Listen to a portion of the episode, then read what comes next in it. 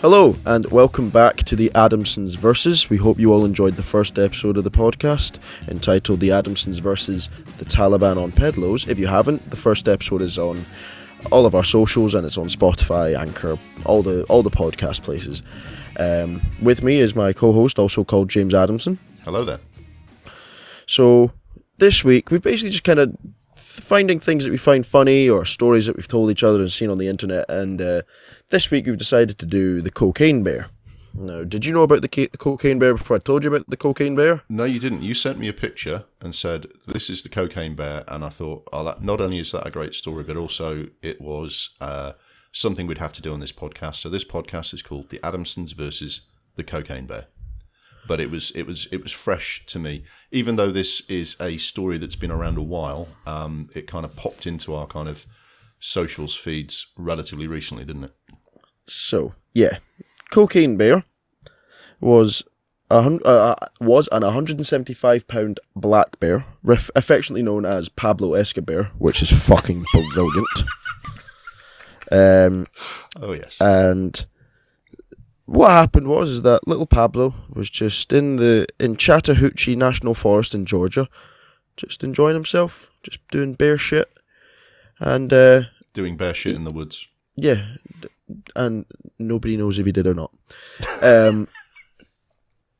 anyway, what what what happened on this fateful night was that a man named Andrew Thornton II, who was a former narcotics police officer and lawyer, was um, found dead on a driveway in Tennessee with a parachute on his back. He was ca- found carrying thousands of pounds in cash, pistols, night vision goggles, bulletproof vest, and a pair of Gucci loafers. Um, he'd he jumped from a plane that had um, been dropping duffel bags of cocaine uh, to be picked up, but this has obviously gone wrong, and it's landed in this national forest. Whether it's to do with wind or because the Mr. Thornton didn't exactly know where he was, uh, it's not landed where the people are meant to be picking it up. It's landed in you know this bear's natural habitat. Now, when you're a curious little uh, little young black bear, uh, you see a package on the ground, you're gonna be like, "Ooh, the fuck is this?" So he goes in and he sees, "Oh, what's this white stuff?" Gives it a taste. Oh, that's that's kind of moreish. That's a bit. Oh, wow. He decided that he was going to eat this entire bag of cocaine. Now, apparently, there was fifteen million dollars of cocaine that fell from the sky. Whether they were all in in this bear's vicinity isn't very clear, but this entire bear's stomach was filled with cocaine. Oh, he, he ate 75 pounds of the powder. 75, I don't know how many grams that is. I don't know how many lines this bear had, had done. That's about 30 kilos. Holy shit. Just, just, just Ooh, there's enough fucking cocaine in this bear to fucking. Oh. we, we should add at this point that what, what happened then was that the bear sadly died of uh, an enormous cocaine overdose. And we should add that James and I are both, you know, animal lovers, environmentalists. The, the idea that human enterprise, especially human criminal enterprise, would so carelessly lead to the death of an animal is obviously tragic, but it is also quite funny. However, the best thing about the story is that there will have been about. How long do you reckon it would take for a bear to die from eating 30 kilograms of cocaine? It, it, it's hard to say, but there would have been a period where he was the happiest little bear in the whole wide world before that happened. I don't necessarily think he was uh, the happiest bear. I think he might have been the apex predator on the fucking planet. Yeah, he So would he's have only been. a little bear. He's only 175 pounds, which is smaller than probably you and I. So Yeah. They're obviously powerful animals, and their their weight is in specific areas, but they're not big like these grizzly things that can weigh up to Mm-hmm. like half a ton. But I'm convinced he could have battered anything on he could have stuff. taken on any other animal on the on the, on the he planet in that state. anything. He could have. He could have. He could have beaten the Vietnamese in the Cold War. He would have been fucking rapid. Bears are quick. This thing, this thing would have broken the speed of sound. But fortunately, um, the medical examiner who looked at the bear after it, but this is back in like the eighties, by the way, because the Yeah, this all happened in 1985, um, and it's uh, it's come to light for you know we'll we'll talk about that in a minute. Aye. The uh, the medical examiner said that there, uh, uh, and I quote, "There isn't a mammal on the planet that could survive that." that that that includes like blue whales and shit. Those things are big. Oh, Uh, a blue, a blue whale on cocaine would be interesting. Imagine how aggressive that whale song would be. Aggressive and aggressive and self-absorbed. Just trying to fight like anything it could see, but it would also be, it would also be able to swim the entirety of the Pacific in about half an hour. Yeah. Um, anyway, there isn't a mammal on the planet that can survive that. Cerebral hemorrhaging, respiratory failure, hypothermia, renal failure, heart failure, stroke, you name it, the bear had it. So, The only animal in the world that could have survived that amount of cocaine, obviously, is Charlie Sheen. or Diane, or Danniella Westbrook. why is that offside? Hold on, why is Charlie Sheen not offside and why is that one offside? She, It's not she's offs- admitted that she, she's not- done a lot of cocaine. It's not offside. I just I just found it funny. I just imagined the idea of a bear with a deviated septum. Oh, now that's. Imagine? What a fucking. Imagine being off your nut in some like bar somewhere and there's a private room and you go in and there's Charlie Sheen, Danniella Westbrook, and a fucking black bear sat there just fucking with a wee baggie. Al- Although, just just for the sake of our listeners, because I don't know how many uh, of our listeners might have uh, uh, tried on with a bit of drugs, it's, that it's not the cocaine that caused Danniella Westbrook's nose to fall off. It's all the shit they cut into the cocaine that did that. So that's what you should be wary of. This bear had pure cocaine, so his, his nose was probably fine. His nose was probably the only bit that was completely undamaged by this whole experience. yeah. Um, although not, that he just ate the cocaine, didn't he? He didn't sort of like start sort of cutting out fat lines in the middle of the forest and snorting them up.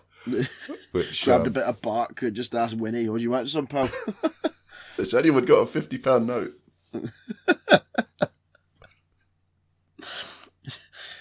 to be honest, with thirty kilograms, you need a bit of fucking guttering. wow. That's right. So anyway, I, I spoke to my pals about this and we started making jokes. Now my, my friend Rory gets very hangry. And I said, What do you think's worse? Rory on cocaine or Rory hangry? And he went, Oh, Rory hangry. So w- should Rory get his own Snickers advert where he's like Godzilla destroying the city, and then someone says, like, "Eat a Snickers." you're you're not you and you're cocaine deprived. Narcos, get some drugs. Yeah, that's what the advertising would definitely look like. so I'm I think if there's a video game that I'd want to be made so we don't actually have to do this on real animals, is that they should have all the like the apex predators on Earth and see which one would win on cocaine. Now, is that a topic for discussion? Who do you, what animal do you think would be the most? Let's go land mammals because there's no point in getting a blue whale to fight a grizzly bear because Oh, I thought we were about to do great white sharks on cocaine. That would be interesting. oh fucking hell. Again, a whale a whale would still batter. Well, there, there is some precedent for this. They have experimented on animals with, with drugs in the past. They did one specifically to do with cocaine on rats. And what they did was they gave rats two little levers to push. If you push the lever on the left, you get a food pellet. If you push the pellet on the right, you get a cocaine pellet. And without exception, the rats would choose the cocaine uh, and literally starve to death because every single time they went up to the pit, they want the cocaine, not the food pellet. Jesus Christ. Um, so I think any time you're talking about this, there would be a temporary period where the animal is in sort of great rip roaring shape with the cocaine, and then the rest of it is when they become completely um, uh, withered away, husks of themselves, and then eventually die. So that's yeah, that's the moral lesson from all this. They also did an experiment on uh, on spiders with drugs, and this one's weird because they they basically gave spiders a wide variety of drugs to see what it would do to them. So they gave them acid, they gave them crystal meth, they gave them cocaine, they gave them speed, they gave them marijuana, and they measured the effects of the drugs by what uh, what sort of webs they spun after that. So you've got some spider tripping its tits off, if a spider has tits, trying to spin a web while hallucinating that goblins from the planet Zog are all around them. Does a spider have tits? If so, does that make it Charlotte's Chebs? That's a really niche joke there that only works for people from Sunderland, but it's out there just for you. No, Chebs is a word up here. Is it? Oh right, no. It's a it's a it's a source of much controversy in Sunderland because some people think it means tits and some people think it means uh, a cheb is a penis. So it's um, it's a it's a it's a frequent and very niche discussion among people from Sunderland.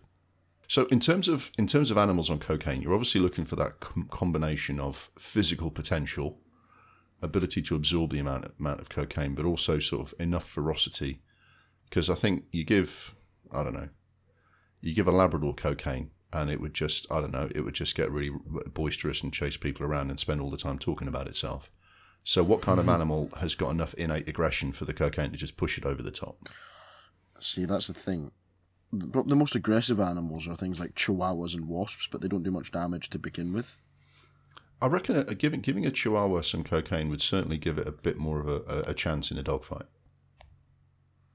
Yeah, this is true. But, you know, a Chihuahua on cocaine's got nothing against a German Shepherd on weed, you know? Well, It yeah, doesn't the, matter. the- the- yeah, the, the munchies would probably get the German Shepherd to eat the Chihuahua. Yeah, but it's never the. Uh, it's I never buy into that. It's not the size of the dog in the fight; it's the size of the fight in the dog. No, no amount of cocaine is getting a Chihuahua to win that fight. Yeah, yeah. So I, I think know, I, I- think I think a grizzly bear on cocaine is going to be pretty much invincible Well, because a. Grizz- a grizzly bear, a grizzly, an unenhanced grizzly bear is already almost impossible for any other animal on earth to fight. Well, that's the thing. I've had this argument with loads of people, and particularly, you know, my pals Rory and Bruce, and they're convinced that a gorilla could beat a grizzly bear in a fight. And I'm like, no. Gorilla, gorillas are, you know, are big, strong animals, but compared to bear, they're fuck all. Bears have killed, like, lions and tigers with one punch. You know, Yeah. those, like, Yeah, Those there was mad some really Russian zoo really un- scenarios, yeah. really unpleasant uh, situations where people made animals fight for the for the benefit of of workmen out in like remote areas. I think it was in the Yukon in America, which is disgusting, but we we have some data to work from. So yeah, grizzly bears are much bigger than gorillas uh, and and more powerful and have claws. So while a you know a, a gorilla on cocaine against a, a grizzly bear without cocaine, I'm not sure who would win. maybe, that. I mean, maybe. I would rather use computer simulations to find this out. Obviously, Yeah.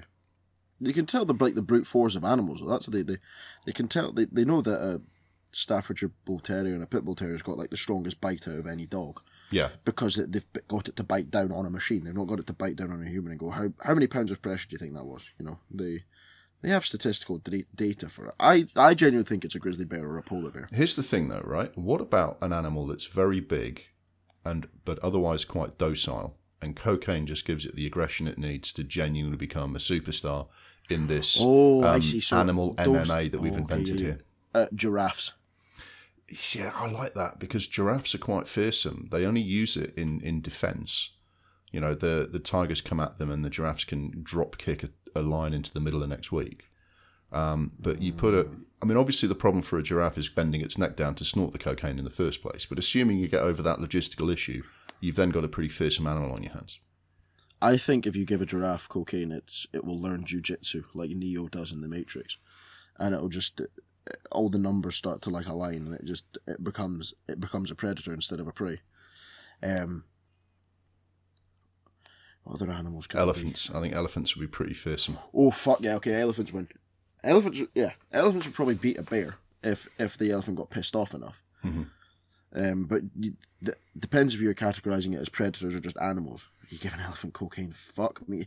You need some line to get it up that snout, though. Jesus, fuck. Who who better to to to to hoover up a fat line though? They're they're, they're built for it. Hoover up a fat line. So I, I I think elephants are definitely on our shortlist. Yeah. So the other the other thing about this, the, re- the reason this has come up on our on our timeline is that um, it's been it's been getting in the news because Hollywood, in its wisdom, has decided to make a film about the cocaine bear. And I know we have a film podcast, and that's normally where we discuss films, but we never get too far away from films uh, when we have a discussion. And we were fascinated by the idea of them making a film about the cocaine bear. Um, it seems that they're playing it slightly as a comedy, given the people that are making it. Elizabeth Banks directing, and who did you say were producing it? Phil Lord and Christopher Miller who've That's- done loads of comedy. That's right. So they're obviously playing on the, the comic aspects of all this. What, what do you think they're going to do with that story? Uh, I think you need a lot of cocaine to write that story, to be honest. Yeah. Um, But, I mean, who, who would you I mean, voice get? Who would you get to voice the bear? Yeah, well, let, us start with that. The bear definitely needs to have a voice. Um, you know, even if it's not a talking bear before the cocaine, it has to turn into a talking bear once it's had the cocaine.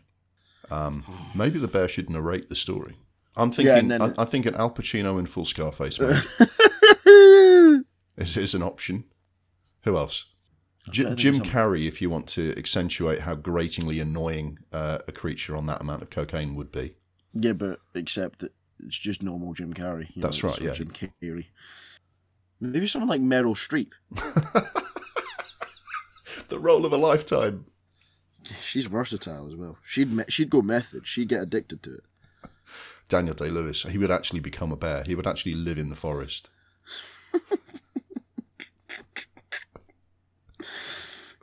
Uh, I drink your milkshake. We're looking for the kind of actor that's a big sort of jabbering motor mouth. Obviously, Robin Williams is no longer with us. He could have he could have been an option. Oh man.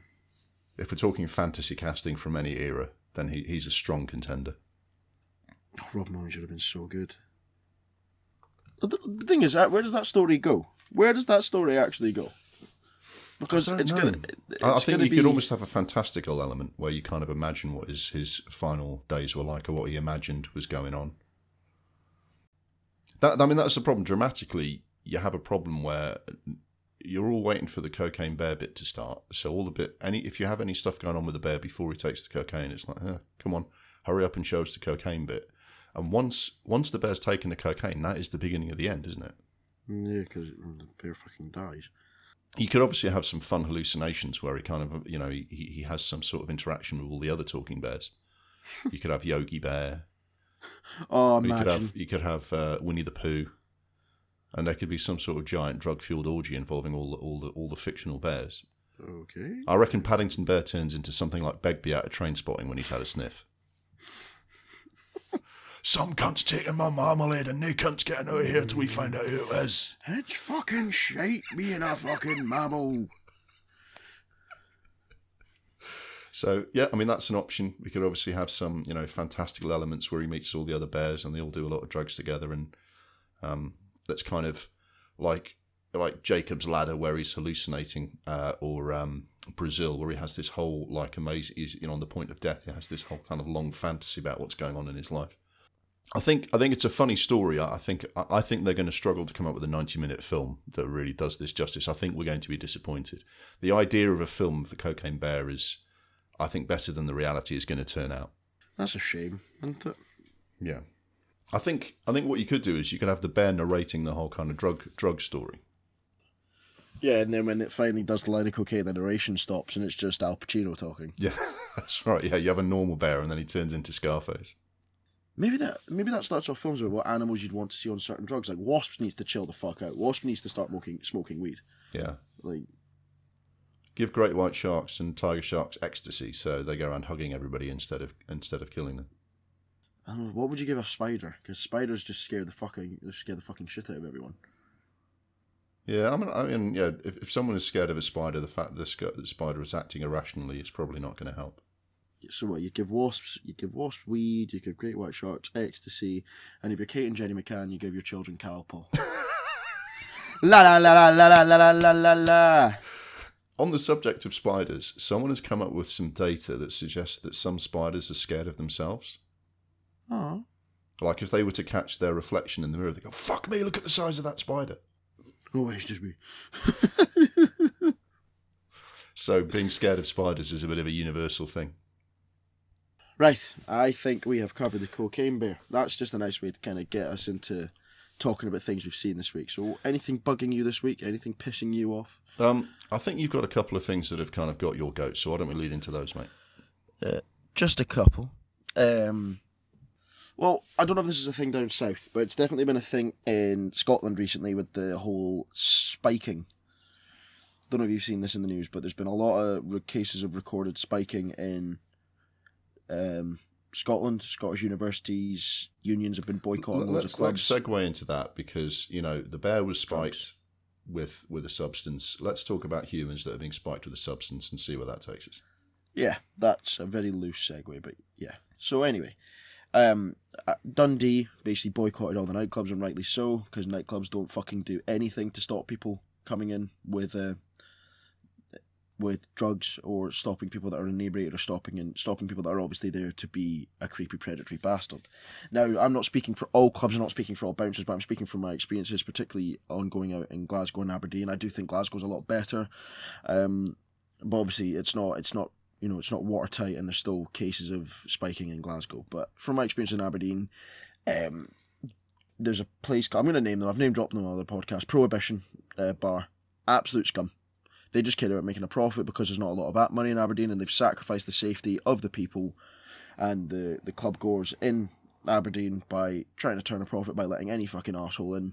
And the amount of times I've been out in Aberdeen and my, my pals or even my, my girlfriend at the time who was in Aberdeen, she she's been groped. I've watched my pals get groped by these horrible, creepy bastards. So it's unsurprising that the other day, fifteen recorded cases of spiking were were reported in um in Aberdeen. Fifteen in Aberdeen alone. And it's spiking's not a new thing. It's not Rohypnol. It's not sorry. It's not just Rohypnol or what's the other one? GB something. GBD. Uh, it's it's it's a drug that they put yeah. in people's drinks that metabolizes really quickly. GHB You or something like that. Or, yeah. yeah, but it's not just that anymore. They're now they're now just uh, putting needles into people's legs and backs when they walk past and just stabbing them with the needle and hoping it drugs them and they can take advantage of them, um, which is fucking disgusting. Um, it's disgusting on you know so many levels. But imagine being that. Um, imagine being that bad at talking to women and being that much of an incel that you're unable to talk to women, so you drug them because you think that's the way you're gonna, you know, get in their pants and stuff like that. It's absolutely fucking foul. It's it's disgusting behaviour. and I'm I'm glad that Dundee boycotted the clubs and went. I think a few people just went out for coffee and stuff like that. Um, and they've been boycotting this place because these places have been doing. These places do nothing to to combat it. It's an easy fix. You search everyone thoroughly. Put enough people on the door to search them when they come in. Um, and see if they've got a needle, they've got drugs on them. But, you know, hold them aside, put the shit in the uh, in aside in a, like a, a separate container for the police. It's an easy fix, but they refuse to do it because they just want to turn a profit. They charge nine pounds for you know two drinks and tell me they can't afford and nine pounds for drinks that probably cost the bar 50p each and you're telling me that they can't afford to have enough staff in the door to ensure the safety of what is majority women being spiked. I mean i'm sure there's cases of men being spiked but it is majority women being targeted Yeah. in, in clubs and they're not putting any investment into it. And now they're you know now they're, they're suffering the, the consequences of not having people go to the clubs and it's good. They should have done something ages ago because people that run nightclubs are fucking scumbags. I hate them. What what I don't get, and obviously it's a long time since I was regularly going to clubs, is it's, it's it's hard to get in the mindset of someone like this. But the whole the whole spike in a drink thing is, you can I don't know you can buy someone a drink and then slip the rohypnol into their drink. They don't notice it because the only sensation they feel is they're drinking the the you know drinking a G and T or whatever it is, um, and then and then that person is like becomes vulnerable because of that. Spiking someone's much more kind of aggressive and invasive. People are going to notice they've been stabbed with a needle, aren't they? It must it, it Uh, must be the yeah. more desperate people who are doing this. It's almost like, you know, are you is is it is it designed to kind of work fast? So you spike them and they go, "What the hell was that?" and they start to kind of go, their knees go straight away because they've been they've been spiked. Or I, I, I don't get I don't get how it's meant to work. This is not Yeah. skepticism that it's a thing. It's just I'm trying to get inside the mind of someone who would do this in their attempt to attack somebody. Yeah, I. I don't. I don't understand it. It's for. I don't know. Maybe. Maybe I. I just because I was raised properly that you know you you speak to women if they're not interested you, you um, you leave them. You leave them alone. That that's it. You know you don't you don't go any further than that. So to, also, a, for me- night, a nightclub is an environment full of people who are A, most likely on the pool, and B, have had a couple of drinks, right? And if you don't have enough game to pull someone in that environment, go and fucking live on an island somewhere.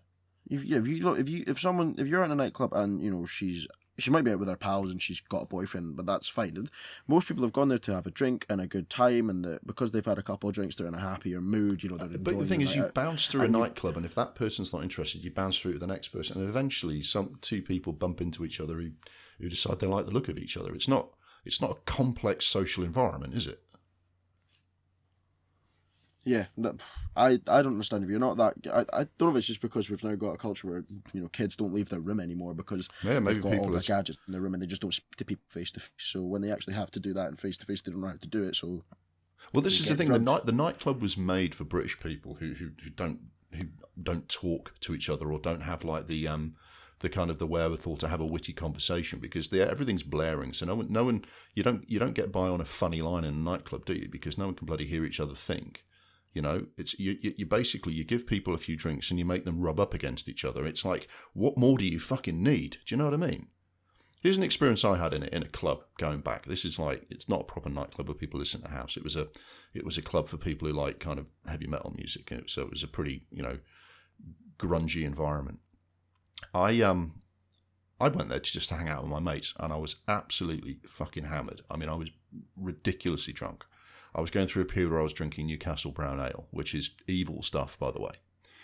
And there was this. There wasn't really proper seating in the nightclub. There's a big dance floor in the middle, and there was this almost like oval or circular um, wall all the way around the club. And it was just, it had just benches, you know, sort of cushioned benches all the way around the outside, and that's where you sat if you weren't dancing. And I could see my mate sitting over there, just you know, having a rest. And there was a gap just enough to sit in between him and a girl who was sitting, you know, sort of two feet away from him. I thought I'll go and sit down next to my mate. And in my head, I was going to turn around, sit down gently, and it might be a snug fit, it would be all right. But in my drunken state, I ended up kind of clattering into my mate and this girl and kind of slumping down. And I basically landed on this girl and then and then sat down, kind of in it, and slumped in a state. And she said, "Mind what you're doing, you idiot." Uh, oh, sorry, sorry. I couldn't even talk properly. You can imagine the fucking state I was in. And despite having done that, right, despite having obviously been an absolute drunken idiot who was only sitting down to sit next to his mate, and I was kind of almost had my eyes shut. I don't even remember what this girl looks like because I could not see. Okay, even in the midst of all that, right, she stopped and went, "What's your name?"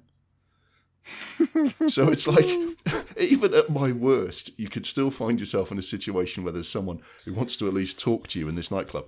In the end, because I couldn't actually see say my own name at that point. Didn't go any further than that. And she just turned away and never spoke to me again. I don't understand what it is that someone in that environment is going, yeah, I'm going to go there and, and fucking stick a sharp thing in someone's body with a fucking potentially, you know, dangerous substance in it. I can't understand it. Nightclubs are made for people to just fucking bump into each other until you find someone you like. I, I fucking don't get it. Yeah, um, maybe things have changed since you were a lad, and I, I, I don't particularly. I'd rather go to a bar or a, a pub or even have a couple of drinks at home. Um, I don't. I'm not a big fan of going out to clubs. I just find it the whole environment nasty. It's uh, full of predatory creeps. Um, we do have this weird thing in society that the idea of being in a club is kind of sold, you know, in marketing and adverts and everything, and music videos as the epitome of a good time. It's one of the most kind of missold experiences in in like public kind of discussion. Because most yeah. of the time you're sitting there going, paying a stupid amount for drinks, and then kind of unable to hear yourself think. You might like that kind of music, you might not, and then like. Uh, you know, I've just described why why a club is an ex- a place where it shouldn't be that hard to pull if you're that way inclined. But I agree with you. It's who I don't. I think we, we've we've been given this idea in society that going to a nightclub is this brilliant thing. I, I don't think it is. Yeah, I don't like it, and it's obviously it's not a healthy environment that they can't monitor. My mate Rory's a bouncer, and he said that they had he was working not last night but the night before. They had a suspected spiking with a needle, and um, you know they got through it, but they said there was fifteen hundred people in the club, so it's very hard to kind of tell if. Um, That's got to be a fucking super spreader event as well, by the way. Yeah. Yep. Yeah cocaine's taken a couple of weeks off because of this new climate summit thing, which we'll get onto. Mm. Um, but yeah, it's impossible to tell who, who who did it. And I just said, well, mate, you got to start searching folk, haven't you? The queues are going to be absolutely fucking atrocious, but you're going to make people take their jackets off, empty out all their pockets, take their fucking trousers down if you have to. Um, don't let anyone use the fucking cubicles in the in the bathroom because they might go and smuggle out a needle and stuff like that, and minimize the amount of time people can be away from anyone's eyeline. I know it's I know it's a difficult task because someone can just get the, a needle out, you know, on the sly in the middle of the the dance floor, but something's got to change about it, you know. Um, I think, I think pe- do that, people don't, don't seem to look out for each other uh, as much as they used to anymore. Yeah, I think I think the idea that we, I, I don't think we should um, uh, lionize the good old days because I think there are as many people back then who were scumbags as there are now, but we seem to have weaponized them now, and we seem to have lost the a lot of the kind of natural defenses that we used to have that around that kind of thing, where people were. I don't know. You, you were with people that you knew, and you, people made sure you, you got home okay. And I don't know. People people don't seem to be as uh, people are sort of more disconnected from each other now. So when they go into a situation like that, they're they, they're on their own a bit more, maybe. I don't know. It doesn't give you you know, the some people are big sociable people and have loads of pals, and some people are quieter people and don't have loads of pals. But that doesn't doesn't mean because you're a quieter person that have loads of pals that you don't have to socialize and don't know that sticking a needle in someone's wrong. No, You know what no. I I just mean that if you, if you if you're on your own or you're a bit more vulnerable in those places, it's it's it's easy to be preyed Oh, on. Whereas people who are out with their, you know, in, in groups or with their mates, you just you know, Well, Rory was saying that when he was doing the doors the other night, she was with her pals, Hmm. and someone still tried to stick a needle in her. So it's it's I stinking behavior. Ro- Rory, Rory said basically the first person he finds with needles in the in the club is getting taken to a place where there's no cameras and having the fucking shit beaten out of them. And I said, well, you can give him a couple from me if you like. So um, yeah. The thing is, Yeah. any, any anyone who goes to that, um, like you say, the searching at the beginning, they, they don't want to do that because it's a cost, isn't it? It's like they'd it co- it costs them in time and money to search people before they go into the into the club, where they just want to get people in as quickly as they can to pay whatever the entrance fee is, and then pay the inf- inflated charge for the drinks, um, and they don't want to do anything that gets in the way of that. Also, if they have to turn people away, the, again they would they would rather those people were just in the in the club. I guess it's um it's it's an amoral decision that's been taken there, isn't it? Well, yeah, and it's not like they don't have enough money. You know, the the charges they're putting on cocktails, um, you know, a twenty five mil shot of vodka that goes into a cocktail that's, you know, costing what nine quid. I'm not buying it at all. Um, Yeah, Yeah. madness. So yeah, I mean, part of me does feel like, as you say, spi- spiking's been around for a while, but it, it's the media suddenly hit upon it as the thing to discuss right now, isn't it? And the media does that from time to time. They go, right, this is the thing, and it something else will be the thing in a month's time, and spiking won't change, but it just won't be what anyone's talking about anymore. Do you know what I mean? So to summarize, if you're going out spiking girls because you're not that interesting and don't know how to talk to women, you're a cunt. and You should turn a needle on yourself and jab it directly into your eyeball. Yeah, just stay out of the gene pool. You you don't need to reproduce. We've got enough people. The human race doesn't need you to to contribute to the fucking birth rate. You cunts. Well, hopefully you don't fucking reproduce because you don't know how to talk to women, so you won't be able to fucking actually talk one into sleeping with you. You clown. Yeah, and I think the, the the message is, you know, while we're supposed to take an irreverent look at things or a sideways look at what's going on, I think a, a genuine, serious statement is is that people should start looking out for each other. You know, you talk about it's not just this; it's talking about all the things that came out in the Sarah Everard case about how you know how nervous a lot of women are because just going just going out and then getting home, uh, they have all of these defense mechanisms because they're worried about being attacked and you need to kind of learn a little bit more. Is re- really that's that's affecting them all this time? And I, I think we just need to kind of say, look, as a community, we should just be looking out for each other. And if you if you see who's looking suspicious in that situation, you should be, you know, uh, you, you sh- we should all be vigilant. We should all be looking to stop these arseholes from doing that because women, especially, should feel a lot fucking safer than they do in public places. Yeah. So you said you had something else that was getting your goat.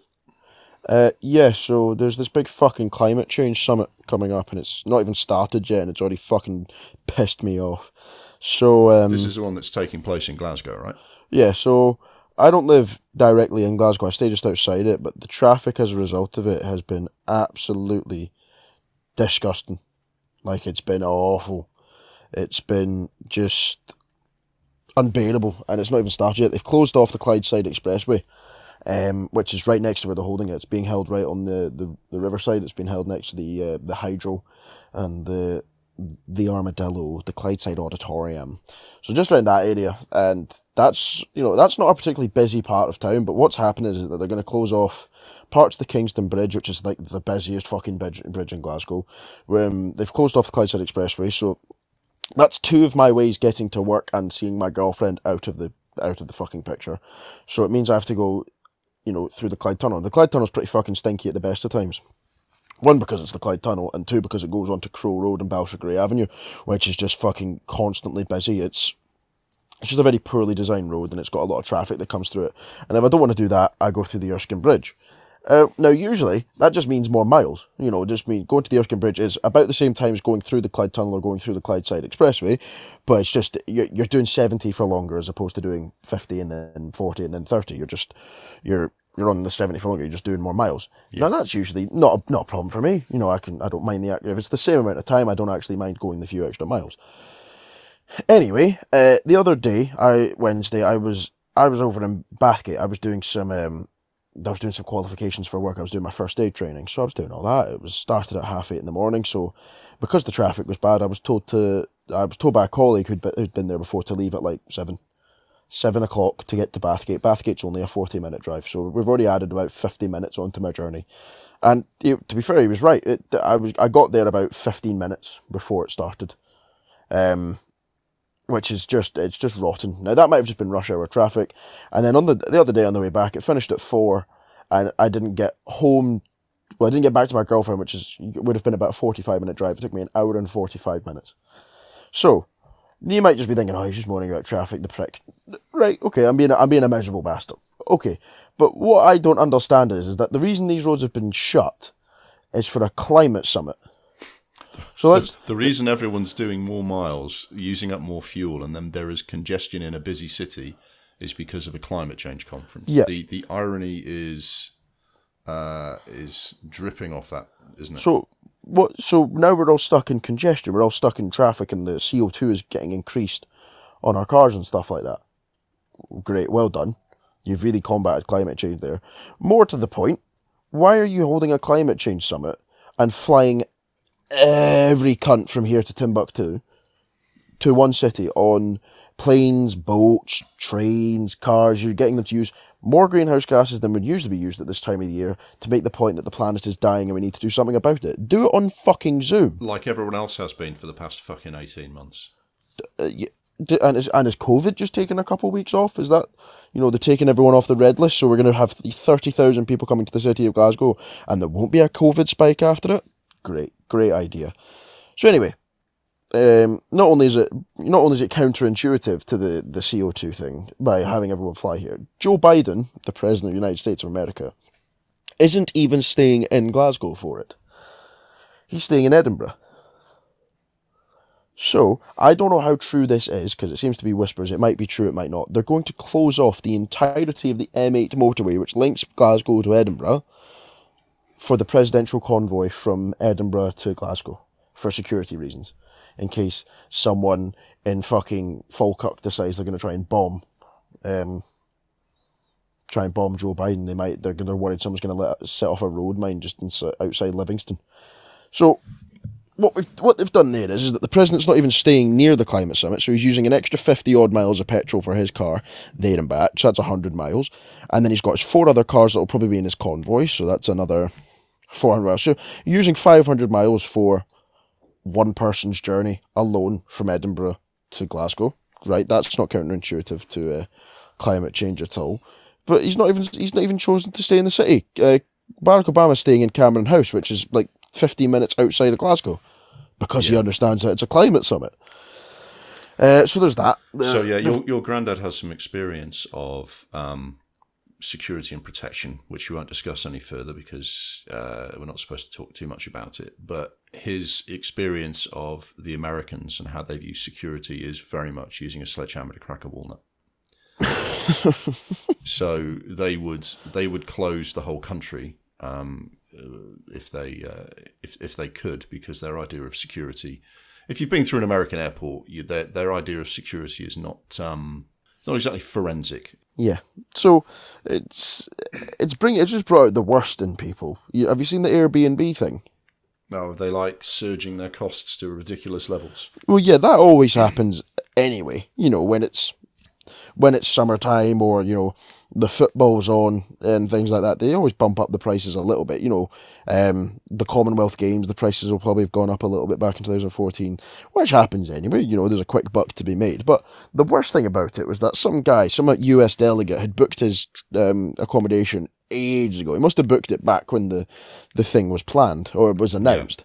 So he's getting the usual rate of, say, it's uh, £40 a night for three weeks. When the landlord gets annoyed at the fact this guy was intelligent and booked it in advance, so he decides to message the guy saying, Right, I, I want more money. Basically, it's not the exact words he says. He says, Well, because the competitive rates in the market right now, people are paying £400 for inferior rooms, £400 a night for inferior rooms, and I basically want a slice of that pie, so I'm asking you to pay an extra £70 per night that you're here, so an extra £1,450, I think it was. Um, which is an extra two thousand dollars, just because this guy wants an extra slice of the pie. The guy doesn't do that. The guy, I don't know if the guy replies or says he's not going to do it, or if he just completely ignores the email. But the landlord then emails him again saying, "Well, you haven't given me the extra money, so I'm cancelling your accommodation." Uh, So Airbnb um, fine the guy. They find the landlord, and he's not allowed to rent out his room during um, during COP twenty six. But I said, why? Why is he allowed to do it after COP twenty six? Why are you not banned from ever being a landlord on Airbnb again? yeah. Because again, people are trying to make a quick buck. Um, Because it's one of those things like anything on social media, anything on Facebook, anything on Twitter, anything on Uber, anything that seems to operate in the technology space, these tech millionaires just go, oh, um, oh, we, we, we can't really do anything about that. We're not, you know, we're, we're, we're a tech company. We don't, we're not, uh, we're not subject to the same rules as everyone else. And it just means that there's no fucking regulation whatsoever. It's absolute wild west. It's simple. It's why, it's why the, the, the Russians are ta taking the rest of Europe to the cleaners just using Facebook to spread misinformation, and why Uber is like it was a fucking sex offenders' paradise until until they were threatened with being completely closed down. Because all of these fucking tech millionaires who sit there in their fucking Dunlop fucking gym shoes and their pajamas, like sitting on a beanbag planning their next strategy, do not give one fuck about taking part in an ordinary society. so yeah, that was my little rant for the week because it's going on for three weeks, in with a rant of but it's not even started yet. It doesn't start till fucking Sunday, and the traffic getting home from work has been absolutely fucking stinking. The thing is that one of one of the messages from this climate conference, like like any climate conference, is going to be people are going to have to learn to do things differently if we're going to deal with the challenges of climate. And I'm not one. I don't like to be one of these ones who accuse other people of hypocrisy in in kind of uh, talking about the environment because I saw someone. Some fucking knob end, to be honest with you, talking about how David Attenborough is a hypocrite because he's talking about the effects of climate change and look how much travelling he's done to look at animals around the world. It's like, fuck off, mate there's there is a degree to which people have to accept that they're all individually contributing to the environment issue. But that doesn't mean we shouldn't talk about what we're going to do to change it. But the actual climate conference, if it's going to tell people that they need to do things differently in future, they need to set a fucking example. They need to say we we used our ingenuity to do this conference in a way that didn't cause damage to the environment, and and that's what we're asking you to do. It's like when the G7 like people get together to talk about world poverty and they all fly there in a fucking private jets. It's like mm-hmm. fucking be the change you want to see in the world. And that's me quoting Gandhi, by the way. We quoted Gandhi on the Adamsons versus the Cocaine Bear, so thank you very much. Fucking society, man, isn't it? It's fucking stupid. If if this if we've learned anything from COVID and Brexit and our relationships with Russia and a number of the things that are going wrong in the world right now, climate change is one of them. Is that people's people are really capable of letting their stupidity override their intelligence. We seem like we're fucking going to the war on purpose. We're brought up, and again, this is we're you know straying into film podcast territory. We're brought up to believe that in a crisis, like the stories in the movies and on TV, in a crisis, people will find a way to get together and come up with, with the answers and make it work. And some people are doing that. But it does feel like a large part of the human race seems determined to do the dumbest fucking thing they possibly can. Right when they need to try and use a bit of common sense. It's, it's, I don't think they see the irony in it. It's a climate they summit, and you've flown everyone, and now the people that even the people that are here are using up so much greenhouse gas. Oh, do it on Zoom. Do it on fucking Zoom. Yeah, and if that presents logistical challenges, use all the cleverest people to come up with doing that. Maybe you have regional, maybe you have regional sessions, yeah, where where people minimise their travel. Like if you're from America, you you you attend, you know, where you are, and then the Zoom sessions are in big conference conference halls, so that you're not sitting there with loads of people on mute on a fucking laptop at home. But there are ten. ten I mean, this is us spending two minutes thinking about better ways of doing it. These things get organised years in advance, and they should have had the world's brightest minds thinking about how to do it in a, in a better way. But they don't, yeah, they've not. The irony seems to be lost on them because there was some there was some protesters yesterday who, oh no, the other day, who went to the Clydeside where you can pretty much see the COP twenty six building, which has been built from scratch, by the way. So they built an entire campus from scratch, not just use an existing building in that part of Glasgow where there's about four massive venues. You've got the Hydro, which holds fifteen thousand people. You've got the Armadillo, which holds I don't know thousands of people, and you've got the uh, SEC, which is just along the road from there. About 200 meters, holds thousand people, and you've Hold decided it in to the use summertime at an outdoor venue that Yeah, holds even more people. Glasgow Green, Bellahouston Park, fucking enormous spaces. No, you've decided to build something from scratch. Great. So that's using more materials, more greenhouse gases, more time, more resources. Right, cool. Um, but the irony, the irony is that there were these protesters that were they had a boat so that had some message on it about you know let's fix the climate, which is what this whole fucking climate change conference is about. They're not going to go in and go, no, I think the climate's all right the way it is right now, don't you? Hmm. Yeah. Donald Trump's left, so they're back in the Paris Climate Agreement, or they're, they're, I imagine they're looking to get back into, or they've now got a president who's more wise to the idea of climate change, which is mm-hmm. great. So that's what they're going to be doing. Do you know what they then did to this boat? Tell me. They set it on fire.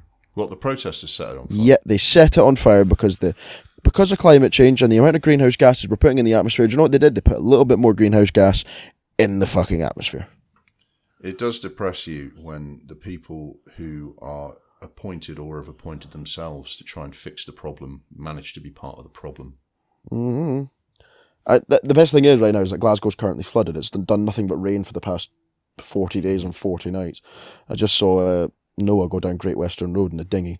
So um, Did he saying "I told you so" in Aramaic? yeah, Glasgow's Glasgow's currently half flooded uh, just before a climate change conference. So yeah, that's a, that's a load of bullshit. I hate them all already. I hope it's a complete and utter disaster. Um, not that I disagree with climate change. Obviously, the planet's dying, but it just seems it's No, like saying, all, "Oh, all the more reason that the climate conference should be done in the right way. Yeah, all the more reason for the people. It's a big problem. All the more reason for the people tasked with fixing that problem to not be fucking morons. Well, it's like me going to you, Dad. I really think we need to talk about how you keep shitting on the floor, and I want you to stop it. But you know what we're going to start with by stopping that? I need you to take a really big shit on the floor. Let's all shit on the floor to talk You about know? the problem of shit on the floor. Quality. Absolute fucking clowns, man. Yeah, I mean it's, it's it's all the same thing. It's like in America when they're talking about the climate change, and there seems to be this this idea that climate change, you know, solutions or or alternative energy, it's either that or the economy, despite the fact that all renewable energy um, efforts and industry and and uh, and activity creates about seven times as many jobs as any other form of energy. And in every part of America where most of those states have got Republican fucking far right cunts holding them back, even in that situation, renewable energy is creating jobs while fossil fuels are losing jobs. And it doesn't occur to anyone that the economic answer and the environmental answer are the same fucking thing. It just requires people to actually use their intelligence and, and think.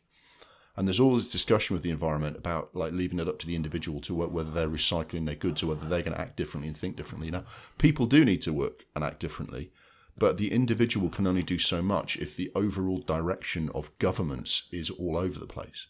So it's all the more fucking worrying that the people whose specialist subject is meant to be the environment have fucked up in this way. And I know we started this podcast on a much more jolly theme, but we might as well fucking point out that number one problem in pretty much every walk of life is there's too many fucking idiots. Yeah. Fuck Priti Patel, I guess. I don't know. So that's us. We've talked about the uh, the uh, the Adamsons versus the Cocaine Bear, uh, and I think we gave that subject a due discussion.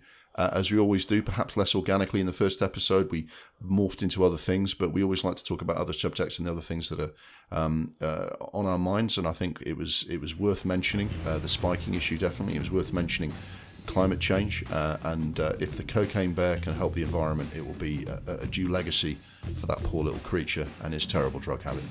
This has been the Adamsons versus the Cocaine Bear. Um, we're glad you joined us. We hope you join us next time. Bye. This has been the Adamsons versus the Cocaine Bear. Next time it will be the Adamsons versus something else, featuring James Adamson and James Adamson. The music was District 4 by Kevin MacLeod. Look forward to speaking to you again soon.